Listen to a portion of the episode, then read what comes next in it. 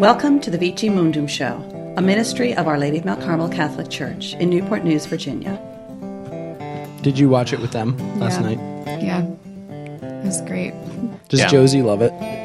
Oh my gosh, our family's nuts about Moana. It's so good. Yeah. The village of Motunui, it's all you need. I Dwayne Johnson is just so much fun, and the fact that he plays that fish hook Maui. character Maui, Maui, come on. hilarious. He's Yeah. so good as is. that character. Oh man, the whole movie is just, it's a brilliantly made movie. Yeah. Yeah, oh, I, I love it. The music is so good. What's your favorite song in it? My favorite song. I I mean, I've only that was only the second time I've seen it. Um the one I'm most Okay, no. It's the one at the end when she's walking towards the lava monster. Oh, that's a good song. Yeah. Yeah. She's like, I know who you are. You should sing it. I don't know it. She got out of that one. I, I'm gonna say my favorite is the "You're Welcome" song that Maui. Oh, sings. that's great. what can I say except you're welcome? it's just fantastic. Oh. It totally um, captures like the human ego, It's like so how vain, isn't obsessed it? we are with ourselves.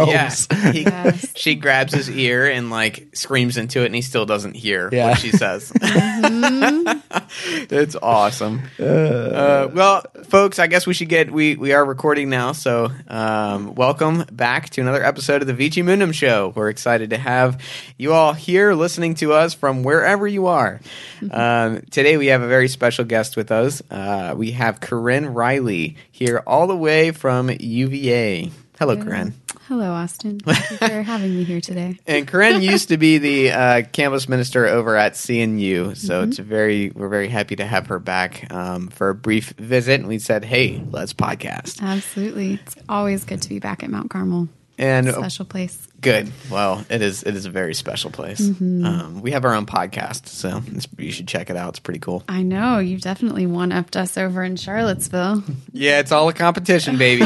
You're so we love. Jesus more. and then, of course, Ken White's here with us. I am here. and I'm Austin Fahrenholt. Um, so today, uh, Corinne came and visited, um, and uh, she spent a little time with my family yesterday evening. And my daughter Josie loves the movie Moana.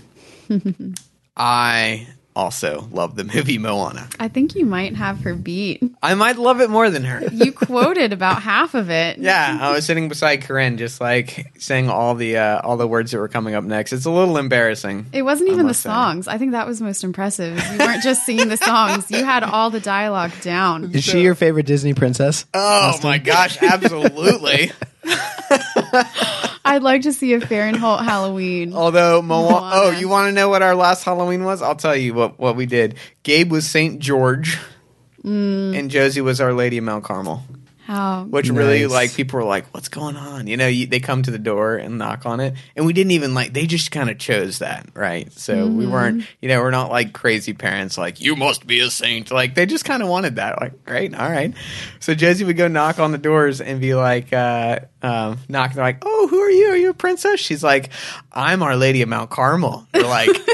Okay, what is that? A boat? That's what one person asked. Are you serious? Oh no! And she was just like, I don't understand why they don't know what I'm talking about. Evangelization, man. oh, it's awesome. Out of the mouth Little of babes. kids, yeah. And Gabe's like, I'm St. George. I killed a dragon. Like, the yes, you are, and you have. That's oh, he great. still is. He still is. So, uh, at any rate, we are going to talk about a little bit about Moana actually this morning because we watched it yesterday with the kids. Um, and that movie, man, it is just rich with uh, with symbolism. It is. believe it or not. I think it is anyway. And there's so many directions we can go with it. Um, but I'll just toss it out there. You both have seen it. What were kind of some highlights or some some symbolism that that you pulled from it uh, when you watched it that just comes to mind? I mean, you mentioned it last night, and I'd only seen it once before, um, months ago. But how it really is a story of vocation, um, discovering one's vocation, the journey that you take, and all the obstacles that are there, um, and the difference between Maui and Moana and their journeys. Um, for vocation.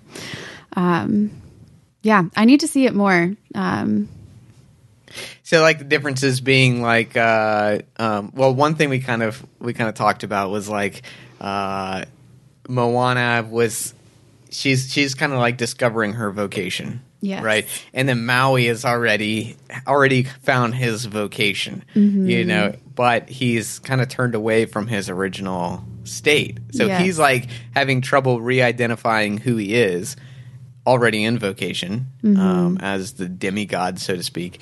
And then Mao or Moana is like, you know, she's she's that journey that we all face. That's like something is calling me. Yes. You know, something I I know I'm made for something great yes. but I don't know what it is. So to give everyone just quickly um, a quick summary, if you haven't seen it, highly recommend it. Obviously, um, but the the storyline is there's um, they're they're Filipino, I guess, right? So it's kind of like a Filipino heritage, uh, but they're in these islands. It takes place a long time ago, and there's a princess Moana um, who gets a heart of this god Te Fiti, and uh, she comes across the heart, and her job is to restore it. And this demigod had stolen the heart, and she has to go find the demigod Maui and restore the heart.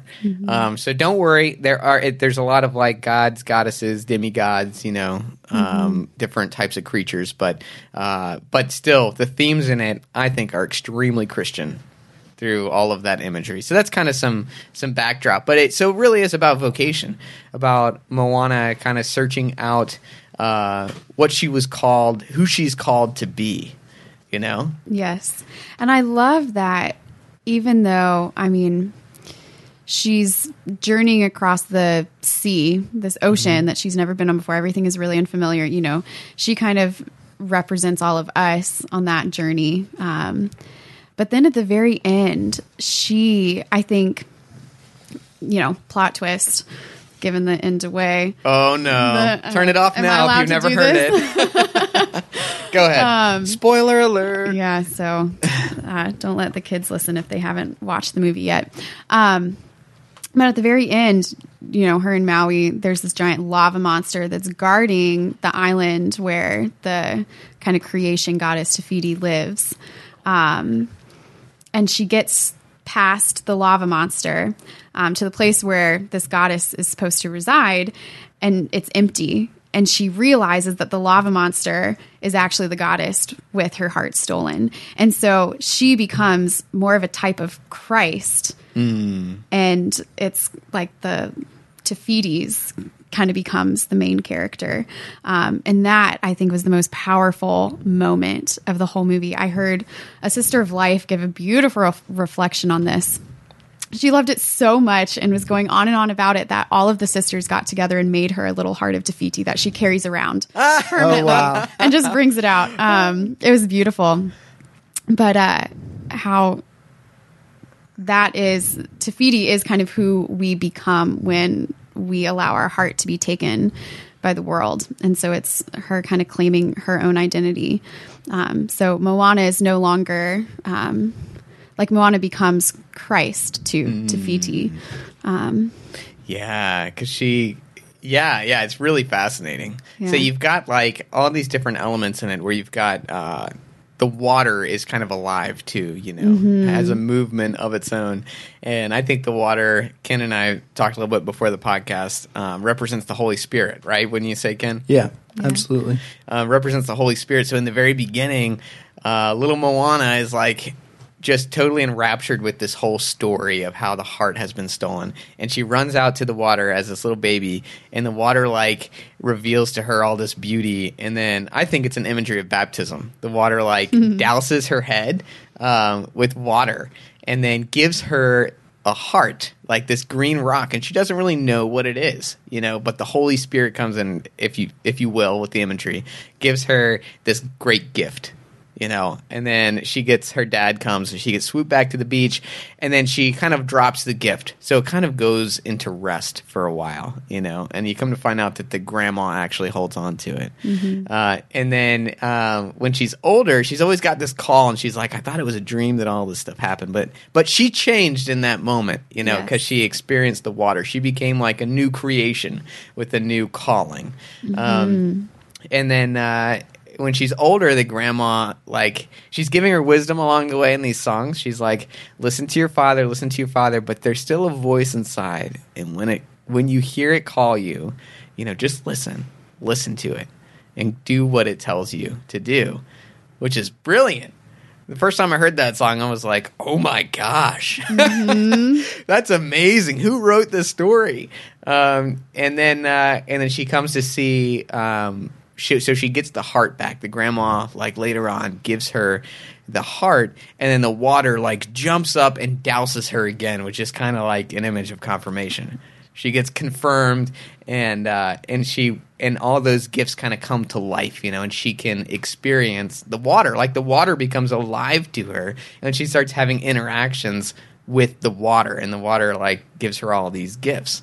I mean, Ken, you you do a lot of confirmation prep. I mean, if that's not confirmation, you know, I don't know what it is. What, Yeah, yeah, no, it's. I mean, it, there's just such powerful imagery in that whole movie, um, and and that's that's just one piece of it. And I love that she continues to converse with the water. Um, I think I think I'm, I, it's been a while since I've seen the movie, but there's a moment when she's all alone, right? And she says like, "I can't do this by myself. I don't want this mission, right? Yeah. Like I don't want what you're sending me to do." Um, because I can't, I can't do it on my own. yeah, Um, and the water, what really fascinated me in that moment is the water, aka, right, we're, we're saying the Holy Spirit, um, says okay. yeah, Like, does not force the mission on her.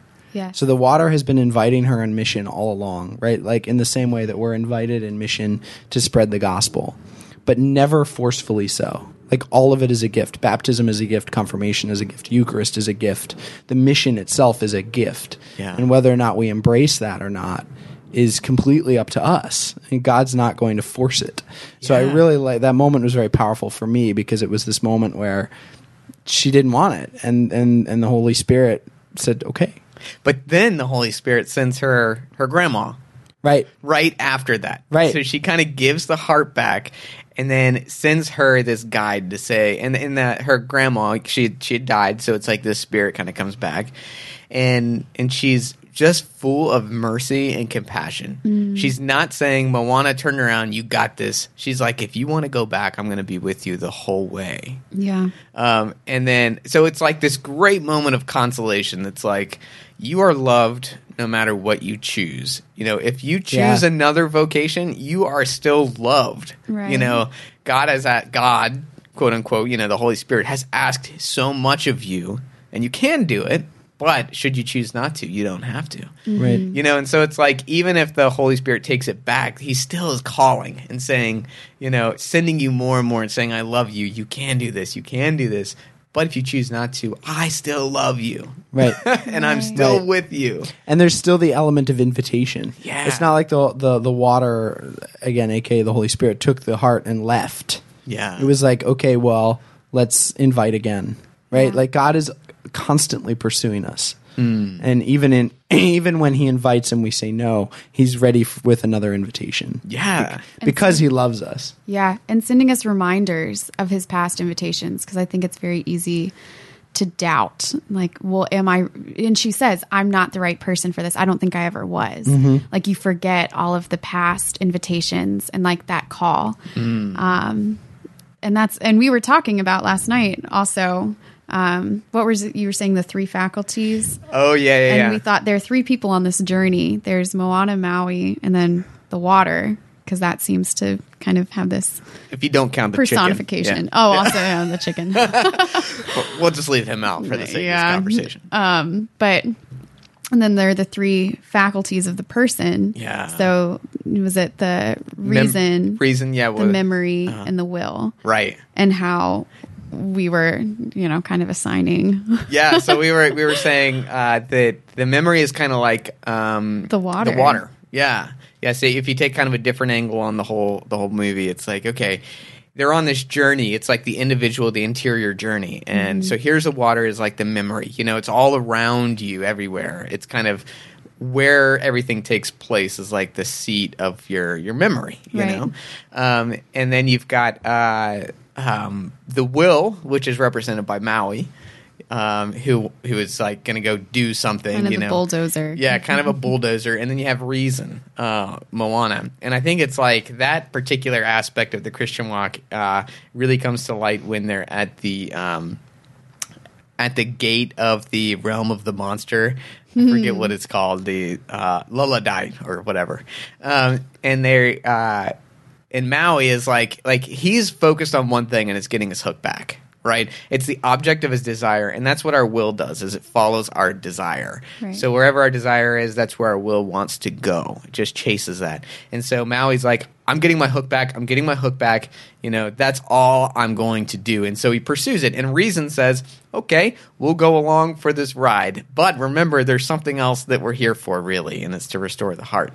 And so he's climbing up the will, stampeding along, and he's like, I'm going to go jump into the realm of monster, like the seat of temptation. He's just going to run in to get the thing he wants. And is like, I'll come out unscathed, you know? Um, and so he jumps in and is like, uh, and he, he does not think at all that Moana's going to chase him, like follow him down. Right. But she does. Thank God. Her re- like the reason, our reason will follow us into sin, you know? And so the reason comes like falling on top of the will and is like, I'm here, but kind of flops down. He's like, Well, she's dead. and so that's what we try to think. Like when we go into sin, we're like, reason has died. You know, it's no longer there. But reason is what gets us out when we're in sin. So they're basically face to face with uh, with the crab, you know, the giant crab, Tamatoa, and he is the best image of Satan, I think. Like, But he's ever. also yeah, and he's also consumed by if if we're going along the the desire, reason, um, memory analogy. Like he's he's also like will without any reason. Like he's Yeah. completely consumed by desire and and can't like even think straight. Like throughout the the song with him, you know, he's he's clearly kind of discombobulated and and rather strange. Like he's just kind of lost Oh. completely. he's totally um, obsessed with himself. Yeah, so he can't even like he's just comparing himself to Maui. Right. Yeah. And it's just his appetite is like prodigious. You know, he can't stop eating. He just like something comes in front of him and he just wants to eat it and consume it. You know, he looks up and he just wants to eat the fish. Like he wants to eat everything and consume it and wear it. Um, I mean, you're absolutely right. And I think also outside of all the peace, because because while we have the awesome gifts of reason, will, and memory, ultimately we're not in complete control. And I think that's seen throughout the story because because there's definitely like providence working. Like even I, I can't recall exactly how they get away from the crab, but even in in how they do it, it's kind of providential. It's not it's not one or the other upping the crab. It's kind of just circumstances worked in their favor. Yeah. Um, and so even outside of all of that is God constantly trying to rescue us from kind of the crap we get ourselves into. Yeah. Oh, I like Yes. that. Yeah, absolutely. Because they happen to go on that geyser at the right time that blasts them up. yes. you Yeah. know? Oh yeah. Yeah. That's That's providence right there. right, Shooting them up and saying, I'm saving you From the mess. from your own death you've just walked into. Mm-hmm. And then reason kind of comes out victorious and is like, thank goodness, you know? And your will is like ashamed. Like, I made a mess of things. Yeah. Right. Yeah. And and I thought about too. You, you you said the fourth person is the chicken, the kind of crazed, bouncing around, always getting in trouble. But that makes me think of like fallen man. Like, There you go. Reason, reason, memory, and will are supposed to work hand in hand, but because of sin, they're all discombobulated. And so that's kind of what the chicken is: is this kind of discombobulated, never knows what it's getting itself into, and always makes a mess of things. but know. providence still uses him. Right. Like he eats the heart at the correct times to Right. save it from going in the water. Right. And so even when we're discombobulated and totally detached from God and like not in touch with reality, God still uses us. Right. Yeah. Right. Yeah. Oh, that's really interesting. I like that. Yeah. Uh, just kind of a side chicken. note for anyone who's listening and is like, why are we talking about spiritual truths within an analogy? Um, Yeah. I have a quote here from C.S. Lewis, which is really good, and this was a review that he gave The Lord of the Rings um, because he was really good friends with J.R.R. Tolkien. I was going to say, so- did he see Moana? That's awesome. right he probably did up in heaven, and he's Oh, yeah. he's got his own commentary. Right. But he talks about. I won't read the entire thing. I'll just read a couple pieces of it. But he says, um, "But why?" Some ask, "Why, if you have a serious comment to make on this real life of men, must you do it by myth?" And he says, "Because I take it one of the main things the author wants to say." He's speaking about J.R.R. Tolkien. One of the main things the author wants to say is that the real life of men is of that mythical and heroic quality. The value of the myth is that it takes all the things we know and restores to them the rich significance which had been hidden by the veil of familiarity. And he goes on to use a couple different examples, um, like a child who um, enjoys their their meat better because they imagine they had a bow and arrow and went and hunted that down, right? And they they they actually enjoy and savor it more than if we're just kind of going through the dull motions of eating. Um, and he says by putting bread, gold, horse, apple, or the very roads into a myth, we do not retreat from reality; we rediscover it. So I just think I think that's helpful. Just as That's you really know, good. and and so many stories, so many great Christian stories are out there. Um, in order to help us move away from that veil of familiarity. Like life seems the day to day, and we've done podcasts on that, the busyness, the task list, the but there's really something heroic happening. There's really something um, mythical about our lives, and that's why myths are so important because they wake us up to the story and the adventure that we're a part of. Were you telling me about that yesterday, Corinne, where you were talking about storytelling? Yes. Right? Like that our God is a God of storytelling. He's a storyteller. That's um, my class. So I, I'm in grad school right now um, for theology, and um, my first class was salvation history, and it was I, I studied literature in college, and so it almost didn't feel like a theology class because it was all stories. And our very last class, we were talking about like the divine pedagogy of God, so how God teaches man, and how it's all through story. Um, and I love that you bring up that quote, Ken. And I, I kind of I was laughing to myself because, um, so.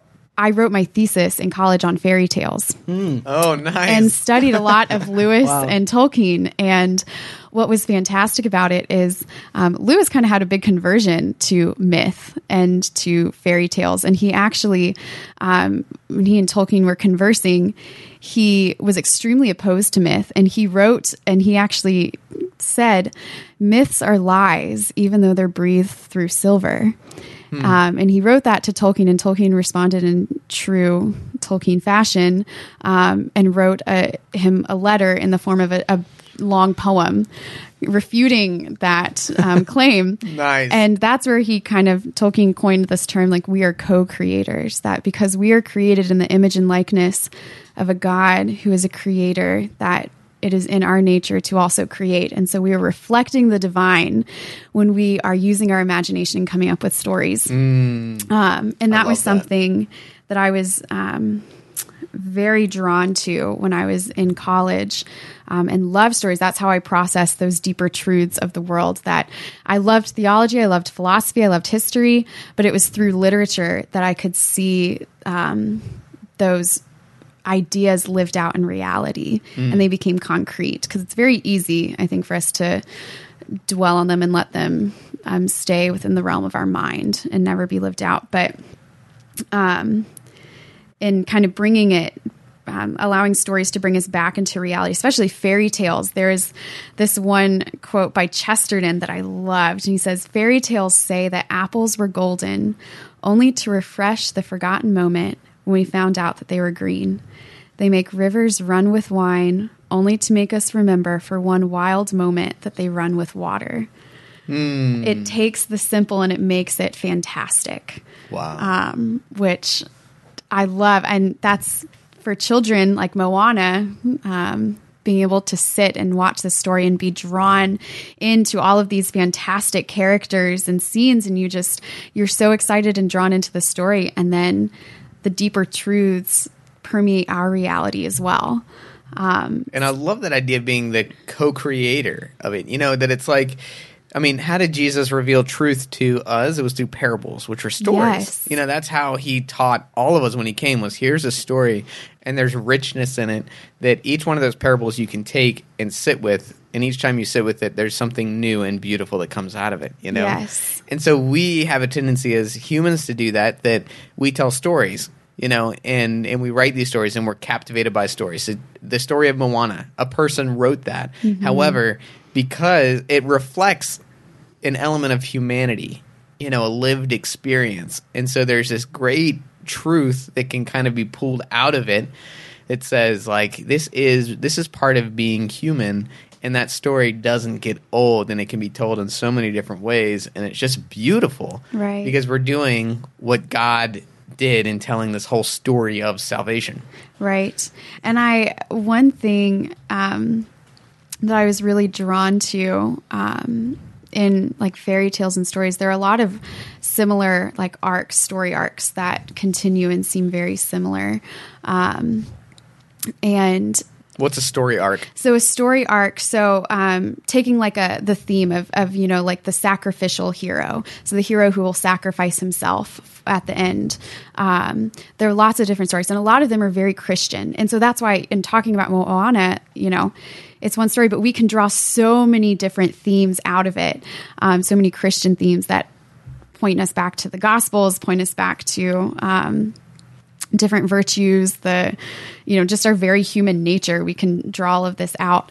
And uh in in college we talked about how um some people use that as a way to refute Christianity, um, saying, "Oh, well, there are stories, you know, sacrificial heroes," and I, I think it's like North Norse mythology. Like Odin hangs himself on a tree for three days to like gain wisdom. Like he sacrifices himself and hangs on a tree for three days, and y- people take these stories and they say, "Well, you know, this is Christianity is just another story. And I think that's what um, Lewis was getting at too before his conversion that Christianity was just a, a great story. Um, but you can flip it on its head and say, well, maybe this story is the fabric of the universe.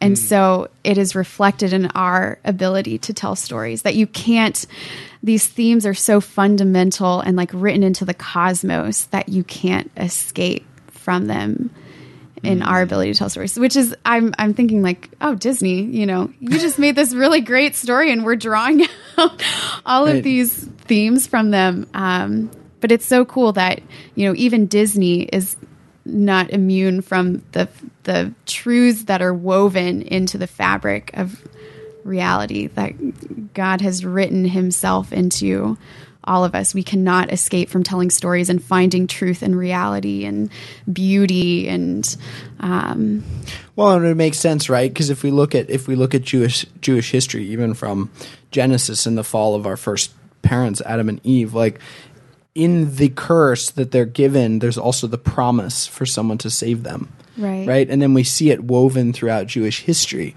This idea of someone who's going to come and make all things right, and someone who's going to come and be the sacrificial lamb, and someone who's so like God is like the best storyteller, and He's been doing it. So it makes sense that uh, I mean, to me anyway, it would make sense that some of these other cultures were picking up on this idea because it started from the very from the from the fall, right? Yes. Like that that that was coming, and so it, it makes sense to me that in some veiled way, a lot of these cultures were picking up on the idea of this something, some sacrifice that would make all things right. right Um, man that could be a whole podcast yeah. oh my gosh so yeah you know, Yeah.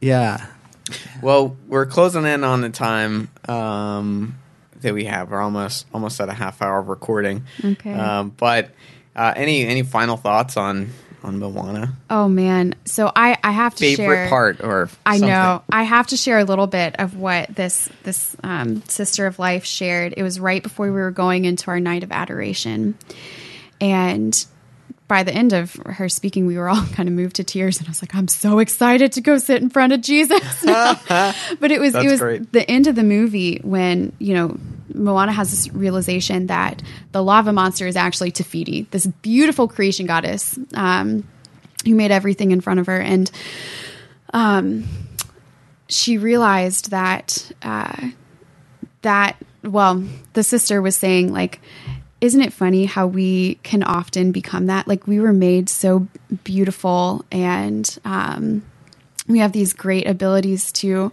um, co-create. Um, that we yeah we have a tremendous gift to share beauty with the world, um, and yet we often allow the world to steal our heart, and without our heart don't we often feel like we become a giant lava monster that's tr- throwing missiles of burning fire at anyone who tries to get close to us um, and reach that place of hurt? Um, and I, I love and seeing it, you know, I, I listened to this talk and then seeing it last night, visualized again in front of me was so powerful um, because Moana realized that.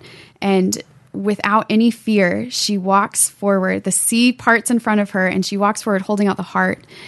And Te Fiti sees this and still is throwing all of this, you know, like lava and fire um, at Moana, even though she has what she's been searching for this whole time. And just thinking, like, how often do I do that with God? You know, He's coming, like, Corinne, I know who you are. Like, I know who I made you to be. And that is exactly what Moana was saying. Like, I know who you are. This does not define you. You've been hurt by the world, you've believed lies, but I know who you are. Yeah. And uh, going into adoration, just like last thought, like going into adoration, that is what Christ does. He's coming for you with with your heart, with who He made you to be, and says, "What you are right now, um, anything that you're carrying, that does not define you. That is not who you are. I know who you are." Um, and like letting Him restore your heart to you. Um, That's beautiful. yeah, That's what it is. That's what it's all about. so good. Yeah. Adoring his heart and letting him restore yours. That's beautiful. Yeah. I love it. yeah. So, needless to say, this is a room full of Moana lovers. Indeed. And- It's a great yes. story. uh, well, we would love if you have any other thoughts on Moana. If you got any little gems, there's so much more in it. Send us an email. We'd love to hear your thoughts on it. We'll give you a shout out in the show. Vicimundum1633 at gmail.com. Um, also, please leave us a, uh, a review if you can. That always helps us. We've had a number from you guys, so thank you so much. Uh, and um, anything else? What do we usually say at the end? I don't even remember. But uh, we were had a great time with you guys. Oh, that's it. Share this podcast. I almost forgot. If you, yeah, if you Review, liked it, send us an please email. share it. Yeah, please share it. Um, we would love Disney to pick up on it and uh, and you know have a huge conversion or something. I. Make more amazing Christian stories. Yeah, exactly. um, so, well, until next time, guys. Thanks for listening. Our Lady of Mount Carmel. Pray for us.